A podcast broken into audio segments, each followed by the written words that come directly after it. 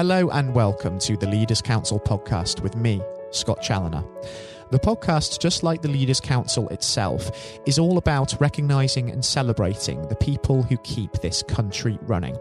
We exist to give leaders a voice outside of their own organisation and to support them in the same way that they support their staff every single day of the week. If you are in a leadership position yourself and would like to have your voice heard on the national stage, please go to leaderscouncil.co.uk forward slash apply.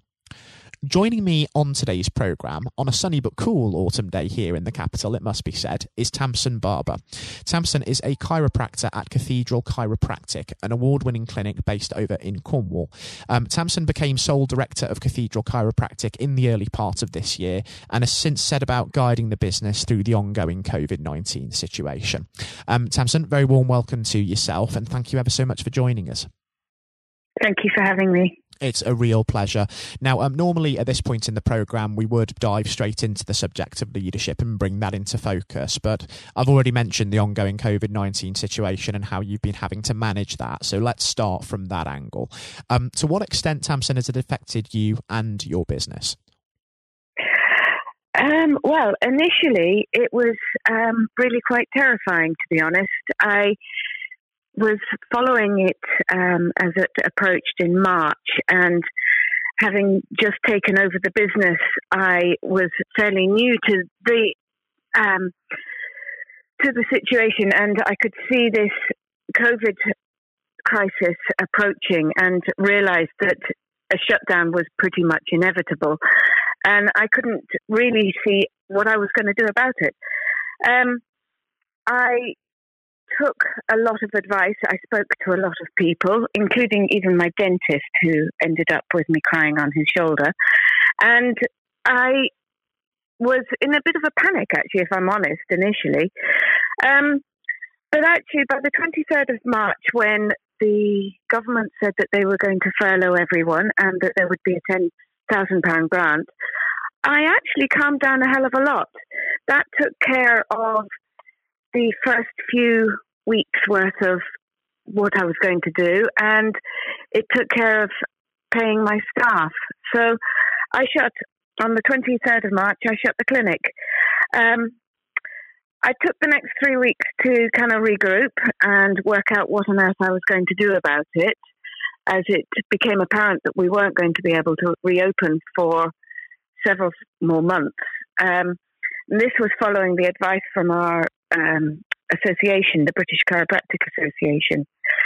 Um, I did try to move our services online. Um, as a chiropractor, it's extremely difficult to do what I do for a Zoom call. However, I did conduct quite a few interviews with patients online, and it was reasonably successful.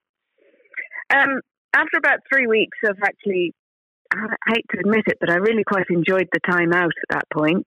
Mm. I started to, I started to go back to work. Um, I mean, obviously, I was working in that I was seeing patients online, but I started to go back as in I started to um, decorate. I pulled the clinic apart from top to bottom, and I painted everything, and I cleaned everything, and I scrubbed everything, and I spent a lot of time working out how we were going to open in a safe and secure environment, keeping myself, my staff, and my patients um, safe. Um, and eventually, yeah, we aimed to open on the 1st of June, and we did. And we've been running since then on restrictions, but it's getting, we're get, as we're getting used to it and we're getting more accustomed to working with restrictions and with PPE and um, longer times. It's actually it's working all right. We're a long hmm. way from being um, at hundred percent like we were before, but we're not doing too badly at the moment. Hmm. Certainly encouraging to hear, and it seems as if it's been a productive time. Of course, you've used the uh, the shutdown to um, conduct a uh, refurbishment of your premises. Um, you've gotten to grips with the uh, the remote working side of things. Um, from adapting to this new reality, um, would you say there's anything positive that you've actually learned about yourself in a leadership capacity from this whole experience as well? Um, I think that I've learned that I'm actually able to take advice. I'm able to listen to people, um, and able to find people who will give me the appropriate advice. Um, I don't know everything. I'm fairly new to this leadership um, malarkey, but um, I do now have. I relied very heavily on my bookkeeper, on my accountant, um, yeah, um, on my dentist, um, and they've all given me really very excellent advice. Um, and then, yeah, as well as that, I've relied quite heavily on on the BCA, who have also really been um, amazingly supportive through this time, um, both with advice, support, and also, yeah, educational podcasts, which mm. have helped in loads when it came to, yeah, taking the clinic online. It's kind it's it's a real positive that's come out of this whole situation isn't it? That sort of real sense of collaboration that we've never really seen before. And it's that recognition that we're all in the same boat. And even in leadership roles running our own businesses even if we're on, in competition with each other we're not alone are we? That we can always look to others for advice and we can always look at various different resources. And indeed um, we've already of course mentioned the L word learning but that is fundamentally what leadership is all about. It is learning. It is trial and error. And in a way, so is running a business. And in fact, a lot of people who have come onto this uh, program during the course of the pandemic have described it as being like their first days back in business, going back to basics, going back to trial and error because they're having to adapt so much. Oh, absolutely. Yeah, it's been an extremely steep learning curve for me. Um, but yes, ultimately very rewarding. And what I have learned is how amazing my staff are. Actually, mm. I've really learned how they are. They have pulled together. They have become incredibly flexible in their in their working, and they, yeah, they've. Without them, there's no way I could have done this. They have been absolutely awesome it's really, really good to hear that the people around you have really sort of rallied and brought the best out in themselves during a time of adversity. And indeed, it is something we've also seen a lot of over the year, the last few months as well. And we are going to need that in future, um, especially from younger generations, aren't we? Because there are going to be so many people out there who are looking at the economic impact of this COVID nineteen pandemic, looking at what it's doing to their employment prospects, and are probably going to be downhearted. But the message to those people is essentially not to give up, bring out your best self during this time? Oh, absolutely. Uh, it, it is in, on, in many aspects. It, it, at first glance, appears to be an absolute disaster, but there are so many opportunities to be had at the moment, um, which is is really good. Yeah, um, it is good. There are good things to be had. It's it's scary, but there are good things to be had. There are. There, there, certainly are. There certainly are. There will be opportunities, of course, as a result of this, and it's just making sure that we are in a position to seize upon that.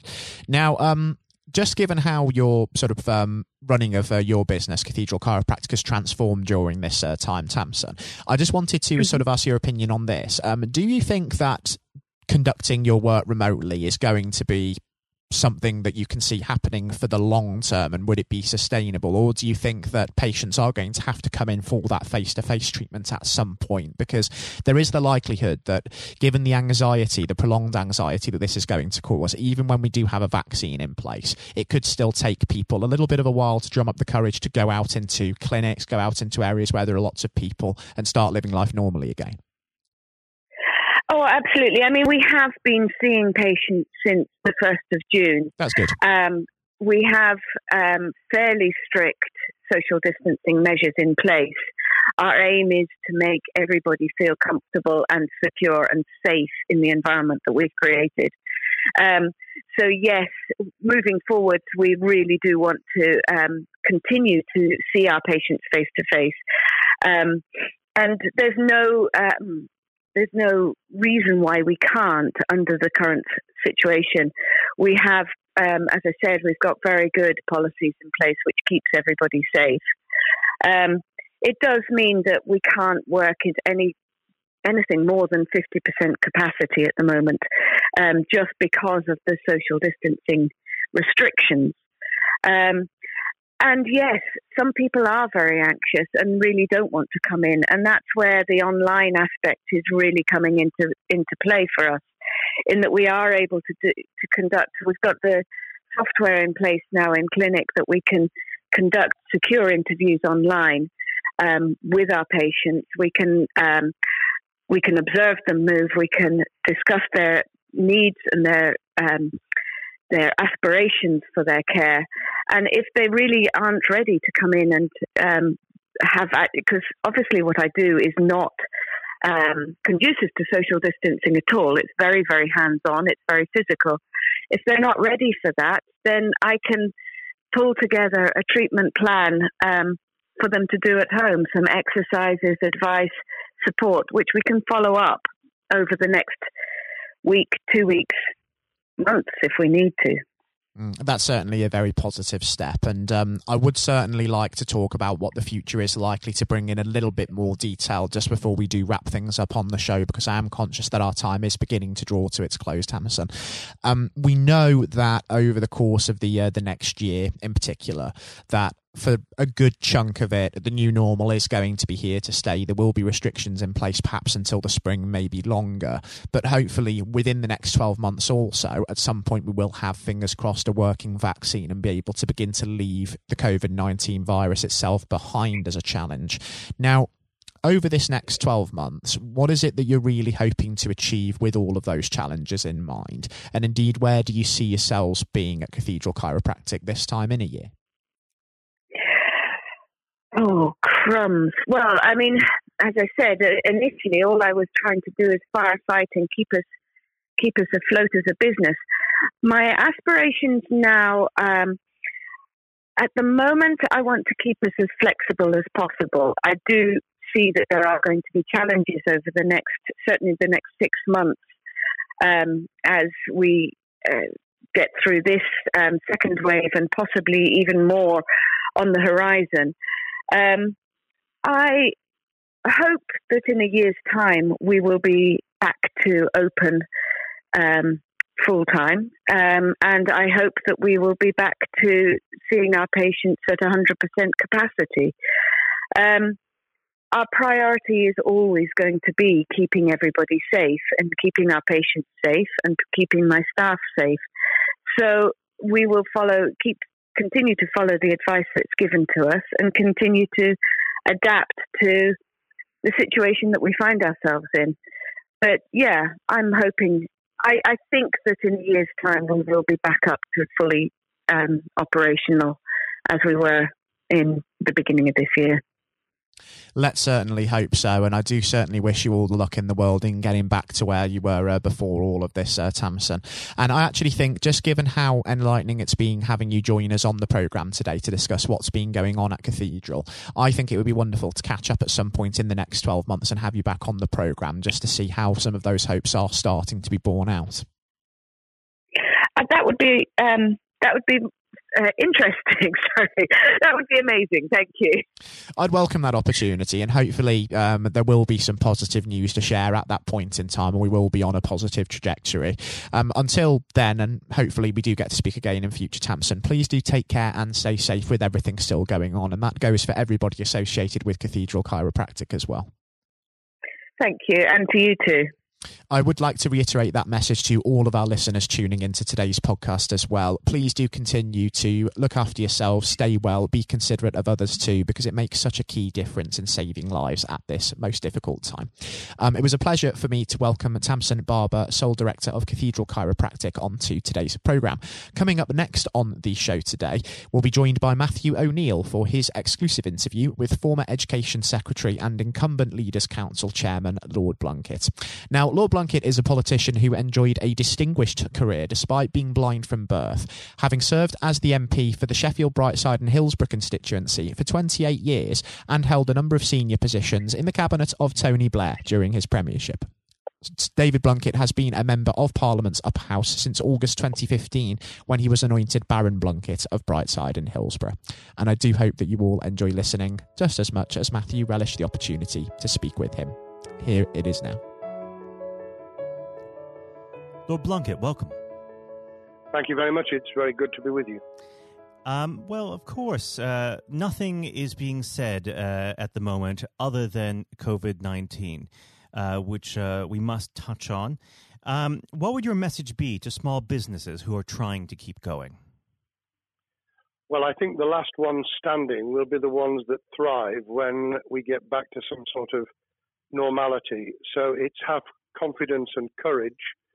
Obviously, take advantage as far as you can of the government help. I think that Rishi Sunak, the Chancellor, has gone about as far as you could have expected. Mm-hmm.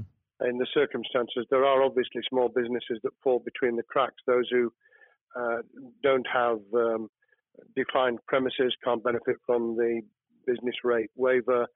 Uh, have not really been able to demonstrate that they can uh, adhere to the PAYE for furloughing staff, and of course whether they can receive the the grant, 10,000 or 25,000. All, all, of those who can uh, are obviously able at least to benefit from that for the time being and look to the future. But I think the second thing to say, and they don't need me to tell them this as a politician who who did once do a business studies qualification, which is that it will be a different world, and being able mm. to hmm. think about how that world will look in a year's time, and be creative about it, and learn from not just what's happening to you at this moment in time, but to others around you and the sector that you're working in, that will be really important.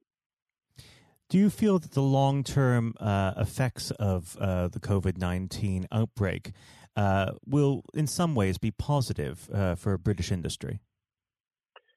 Well, only in the sense that people are having to be creative, they're having to adjust and innovate. Therefore, they're thinking about more productive, if you like, greater productivity ways of delivering the same service or delivering the same products. And in that sense, I think we'll have temporarily at least very much higher unemployment than we've become used to, but we'll probably have a burst of productivity, mm-hmm. which will help with the recovery. Whether it will help with the inequity of the way in which our economy is imbalanced, both between services and product productivity and, and production of goods and services, I'm not sure. What we will need to try and do is to ensure that the geographic imbalance that exists is, as far as humanly possible, is dealt with by both uh, the entrepreneurship and innovation from the bottom up and targeted government help, which will still be needed. And we are now in the throes of the kind of borrowing that we saw back in 2008 to save the banking and economic system. We're, we're having to do that to save the whole of our productive business and mm-hmm. commerce. And I think that will have to be sustained for some time. Do you feel that people will take a second look at global supply chains in the wake of this outbreak? I think there's going to be much more creative ways of using local supply and linking up inside sectors much more effectively. And I hope that the Leaders' Council will be able to play a part in that in the sense that people who mm. have something in common, a synergy in terms of what they're delivering, whether it's a service or whether it's manufacturing or whatever, uh, will be able to see that there's a, a, a good outcome from n- knowing the sector better, linking with people, not just geographically, locally, but those in this country who may not have been on the radar in terms of what they produced for the supply chain. And of course, um, ensuring, because there's quite a lot of fraud going on as we speak with um, people getting into cyber attacks, that they'll also take account of going into the the cybersecurity side effectively as well. The more we are online, the more people who are working from home, the more vulnerable those businesses and their supply chain become. And that's something to think about as well. How important is strong leadership at the moment? Well, I actually think that it's brought to the fore leadership in a whole range of areas from obviously government itself, and there's been ups and downs with the Prime Minister's uh, severe illness, but all the way through the public and private sector, people have, to use the jargon, stepped up, and they've shown uh, local, regional, and national level the kind of leadership that Britain historically was very good at regrettably, we've not seen, seen the same on the international scene for mm. all kinds of reasons.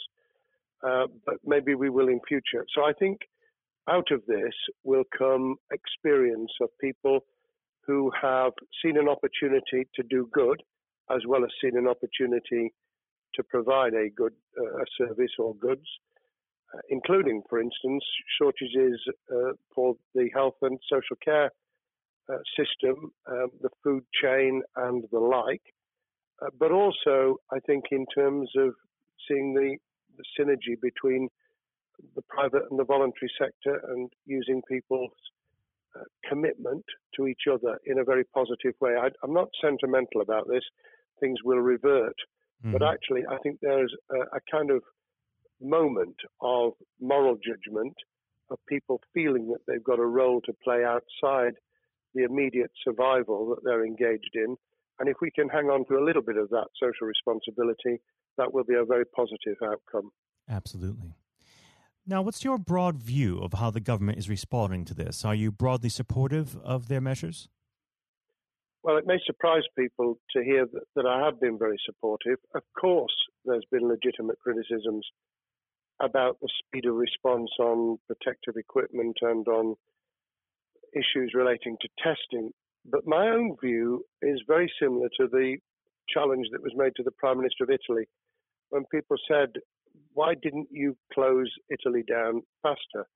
And he said, a fortnight before we did it, I would have been considered to be a madman and nobody would have agreed to do it mm. if I'd tried to move too quickly. And I, I, think that's something that we need to reflect on here in the UK. We, we may have seen the signals elsewhere uh, across the world and taken them more seriously at the time.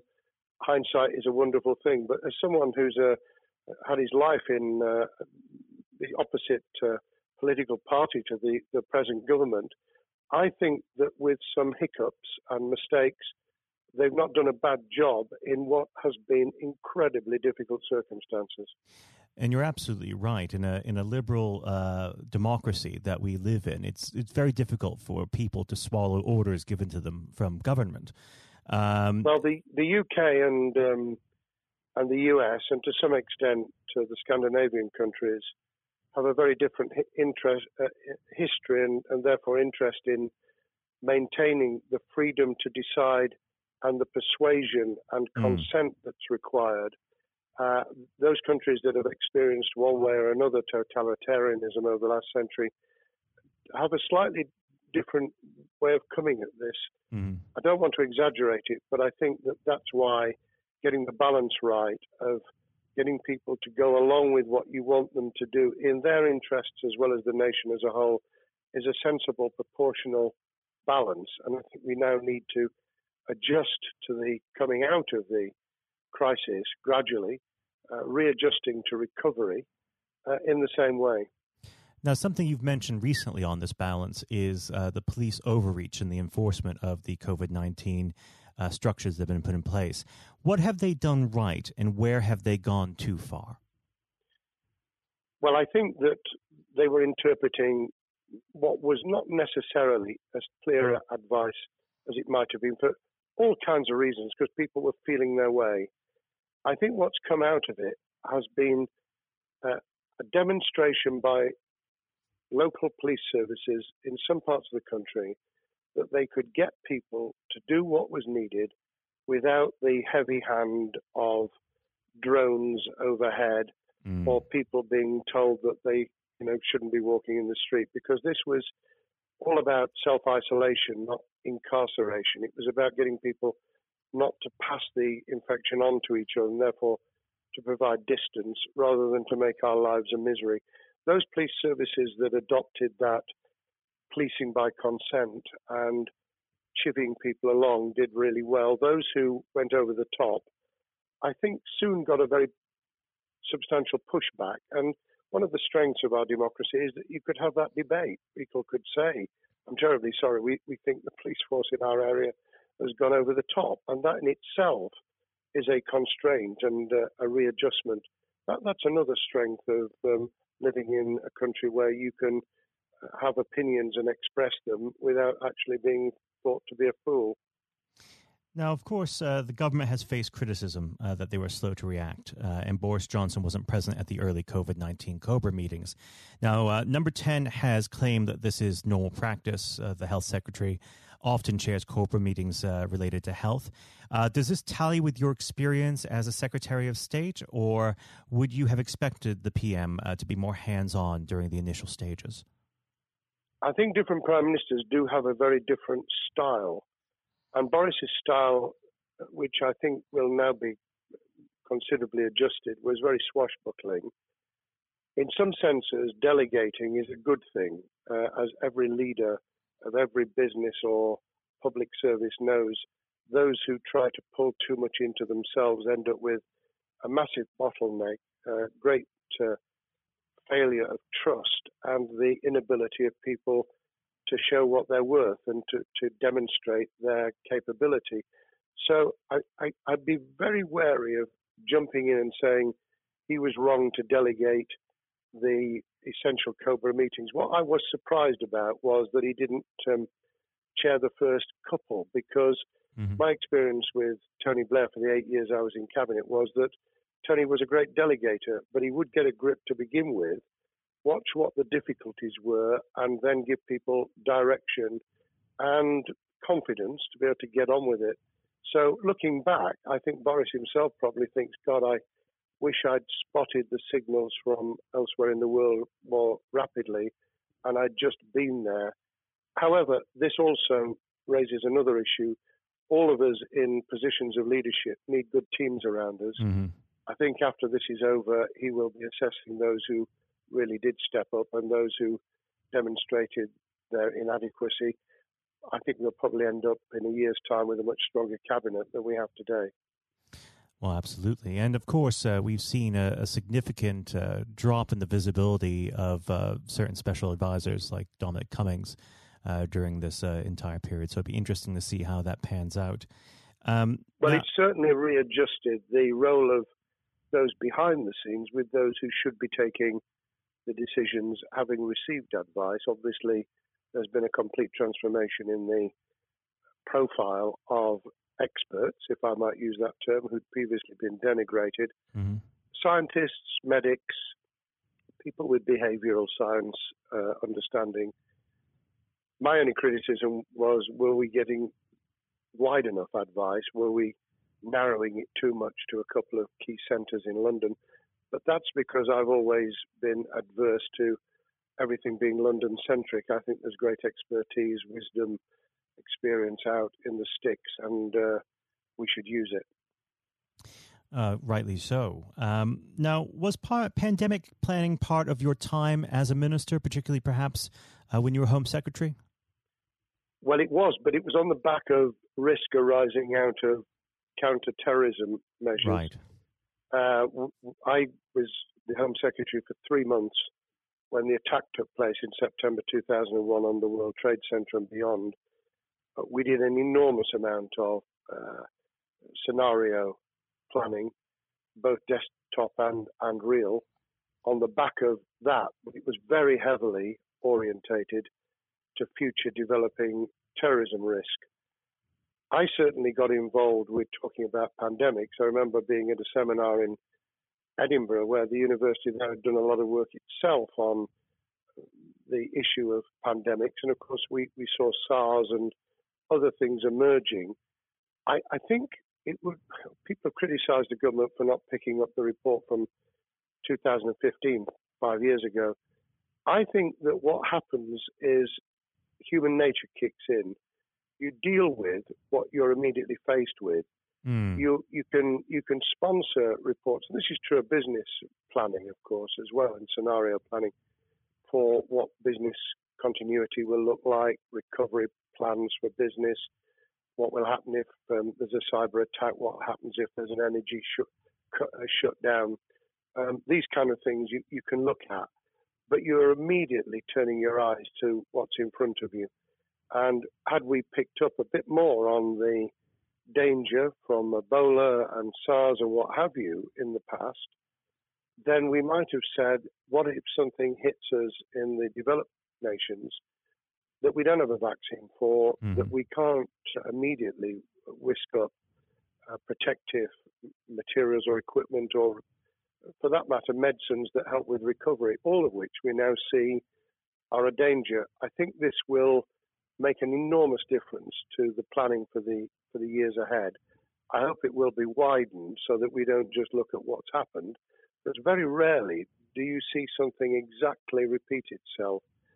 Some of the circumstances will be, but others won't. So that's why I've put emphasis in what I talk about on looking at the other virus, the cyber attack uh, scenario, mm-hmm. which could be just as dangerous in a uh, a world of just-in-time provision.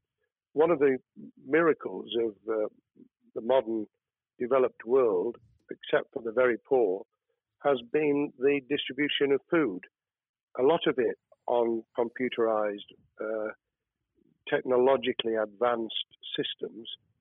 If that were to come down, we'd be in real trouble. So I think we need to think those sort of scenarios as well. So have a full plan across uh, both sectors: uh, biological warfare, pandemics, and uh, cyber warfare. Yes, and to do so on different levels. I think again, thinking of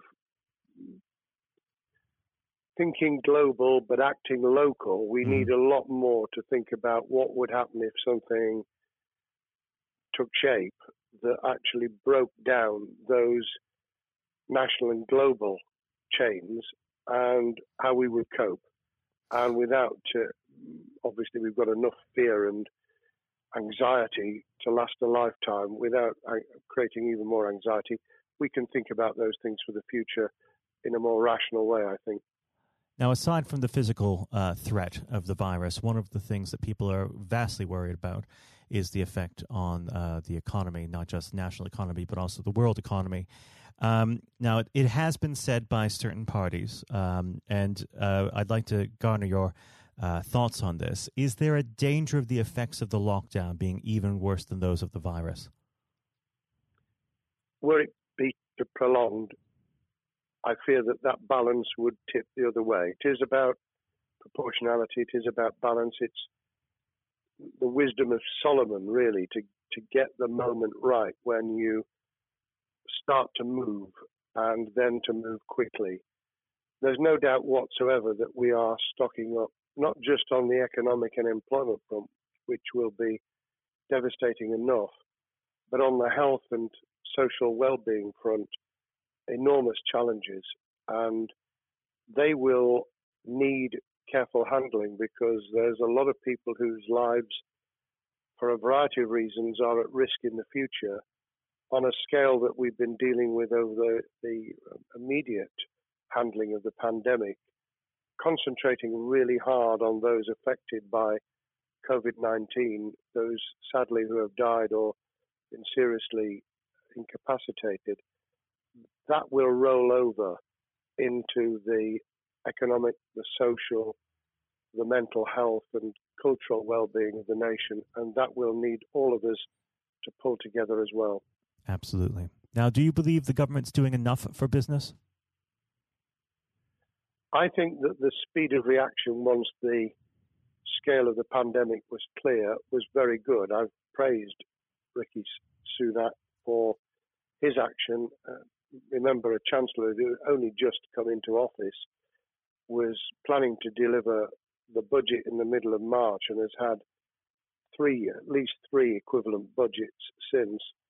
I think he's handled it very well. Understandably worried now about what we're doing to our economy. The level of borrowing is sustainable because of low interest rates, but it reaches a point, of course, where it tips over so that you can't then do the kind of structural investment requirements that the government were laying out before and in the March budget. And mm-hmm. those will have their consequences as well as a planned payback over many years. I think we've learned something over the last few months. We, we needed to take immediate action. We don't want another round of austerity equivalent from 2010 through to 2019. I don't think the nation, on the back of what's happened and the challenges we have, could take that. And therefore, we need a different plan, economic plan, over a much longer period, just as we did from the Second World War all the way through to 2002 when the final American loans were paid off. Now, of course, uh, one thing that's on everyone's lips. Um, how much longer do you believe uh, that the lockdown can go on for? I believe that we need to be substantially back in action as an economy in June. This obviously is led in terms of places where people would meet in large numbers, having to uh, adjust to the fact that it will be longer for them. And sadly, that will involve business closures. It's why the Chancellor extended the furlough scheme to the end of June. Mm-hmm. But unless we, we get things moving in June, I think we'll run into the summer where all kinds of services and industries will have a chain reaction effect. And what happens with one will then have a major impact on another.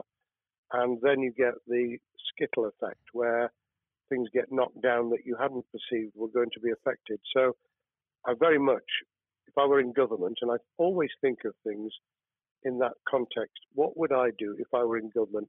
I would be on the side from the second week in May on the side of the Hawks in terms of saying we've got to start moving and we've got to do so with the collaboration and cooperation of the public who have got the message, who did behave, who responded magnificently. Let's try and get back, perhaps, you know, doing things differently for a time, but substantially getting back to business as usual. Unless we do that, then those areas that can't and wouldn't expect to be back in action immediately get pushed further into the middle of the year and the autumn, and then they become unsustainable. Now, of course, um, one of the other major developments we've had recently are the changes in the uh, the Labour Party. So, if we could just uh, speak on the Labour Party for uh, a while. Um, this might sound like uh, an obvious question, but uh, how does uh, Keir differ from Mr. Corbyn? Well, I'm biased because I believe the Labour Party um, has come out of four and a half years of a black hole of a nightmare, mm. uh, where it neither represented a, a, a uh, credible opposition nor uh, an electable government, and the combination was to let those who supported the Labour Party and needed some of its policies uh, let them down very badly. Sir Keir Starmer both is a highly intelligent uh, professional lawyer who, as Director of Public Prosecutions, led the service well, uh, had to take difficult decisions at a time of austerity, understands the world beyond Labour members, but has been able to do business with those who originally supported Jeremy Corbyn mm-hmm. and was able to command support from them. His creation of a balanced shadow ministerial team has been very encouraging. Um, I, I, supported Lisa Nandy, who he's made shadow foreign secretary, because I thought she understood the north of England and um, the uh, the disaffected uh, Labour former Labour voters. But I believe that Keir has taken on board those who have something really sensible to offer and I believe he will be both a, a, great leader of the opposition. More importantly, he will then present himself as a credible alternative prime minister. And all governments need an alternative government at their shoulder. Mm. Uh, it was true of us from 97, and it took the Conservatives some time to recover and to get to that position, but they did, and the Labour Party will, and that's crucial for our democracy. All of us need to understand and appreciate that a living, breathing, functioning democracy requires uh, a credible, confident, and uh, in many ways uh, supportable opposition, as well as a government that we clearly want to do well, because none of us want, as we didn't with the COVID crisis, none of us want the government to fail. We want to see our economy recover. We want our social well-being to t- be taken into account. We want to overcome deep-seated inequality and poverty, and we want to do it with enterprise and entrepreneurship and business playing their role. And that is about leadership nationally, locally, in the private and the public sector. People with ideas, with confidence, with the ability to pull teams around them. Above all, to have some idea of what it is they want to achieve and a very good idea as to how to achieve it. Now, of course, one of the biggest problems Sir Keir is facing will be tackling the party's anti Semitism problem. Uh, there has been a recent internal report that has been quite damning. Uh, what's your response uh, to that report, and what does Sir Keir need to do in response? Well, there are two reports. One, which is being produced by the Equality and Human Rights Commission, uh, which he will, and has already indicated, will implement in full. The second was a leaked report put together by the supporters of Jeremy Corbyn, 800 pages of private uh, interchanges on social media, which he has, uh, Keir Starmer set up an investigation to identify uh, who did it, who leaked it, what the content was, does it have any salience and lessons for us, and where necessary, action will be taken. So I hope that uh, as he moved very quickly to reassure the Jewish community, so he will be able to take the necessary steps to back up that reassurance with the kind of actions that says that this was a blight on a historic great political party that all, us, all of us were ashamed of. We've been able to put that behind us and to move on to facing the future with confidence. What's the one king, uh, key thing that Sir Keir needs to do to restore Labour as an election winning party? I think Sir Keir Starmer's major challenge is to convince sceptical voters that Labour has not only reverted to a party that they can support because they can see it acting, developing, presenting as a credible alternative government, mm-hmm.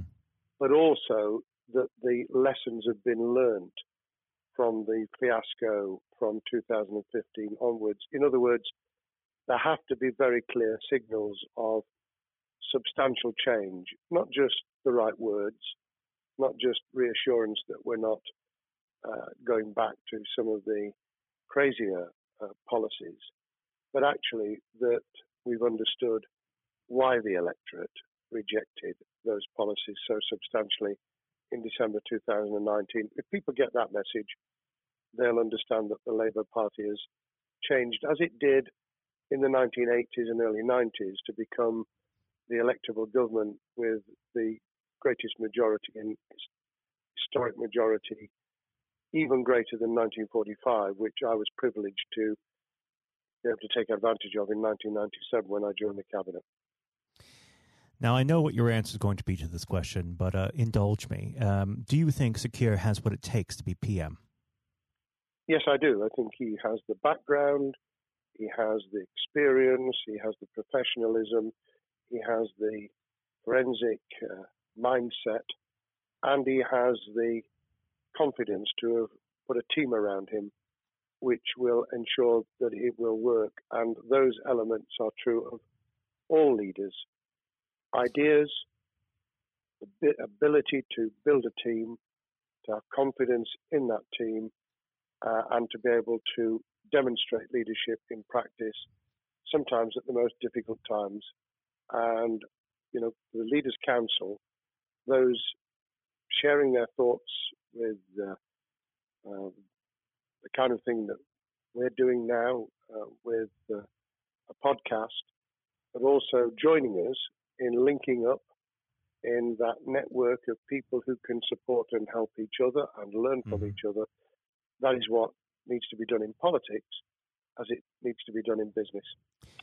Thank well, you very much indeed, Matthew. Well, really thank you for coming on the uh, the program. It's been a, an absolute pleasure, and I look forward to speaking with you again. Thank you very much, and good luck to all those listening in what has been a nightmare scenario. Good luck for the future. Have courage have confidence, and yes, listen to those who know more about business than I ever will.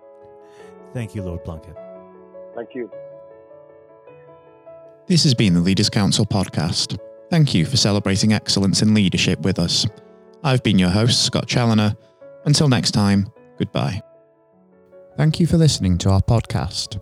The views expressed within the podcast do not reflect the views of the Leaders Council of Great Britain and Northern Ireland, its parent company or subsidiaries, members of staff, or other guests of any other person therein associated.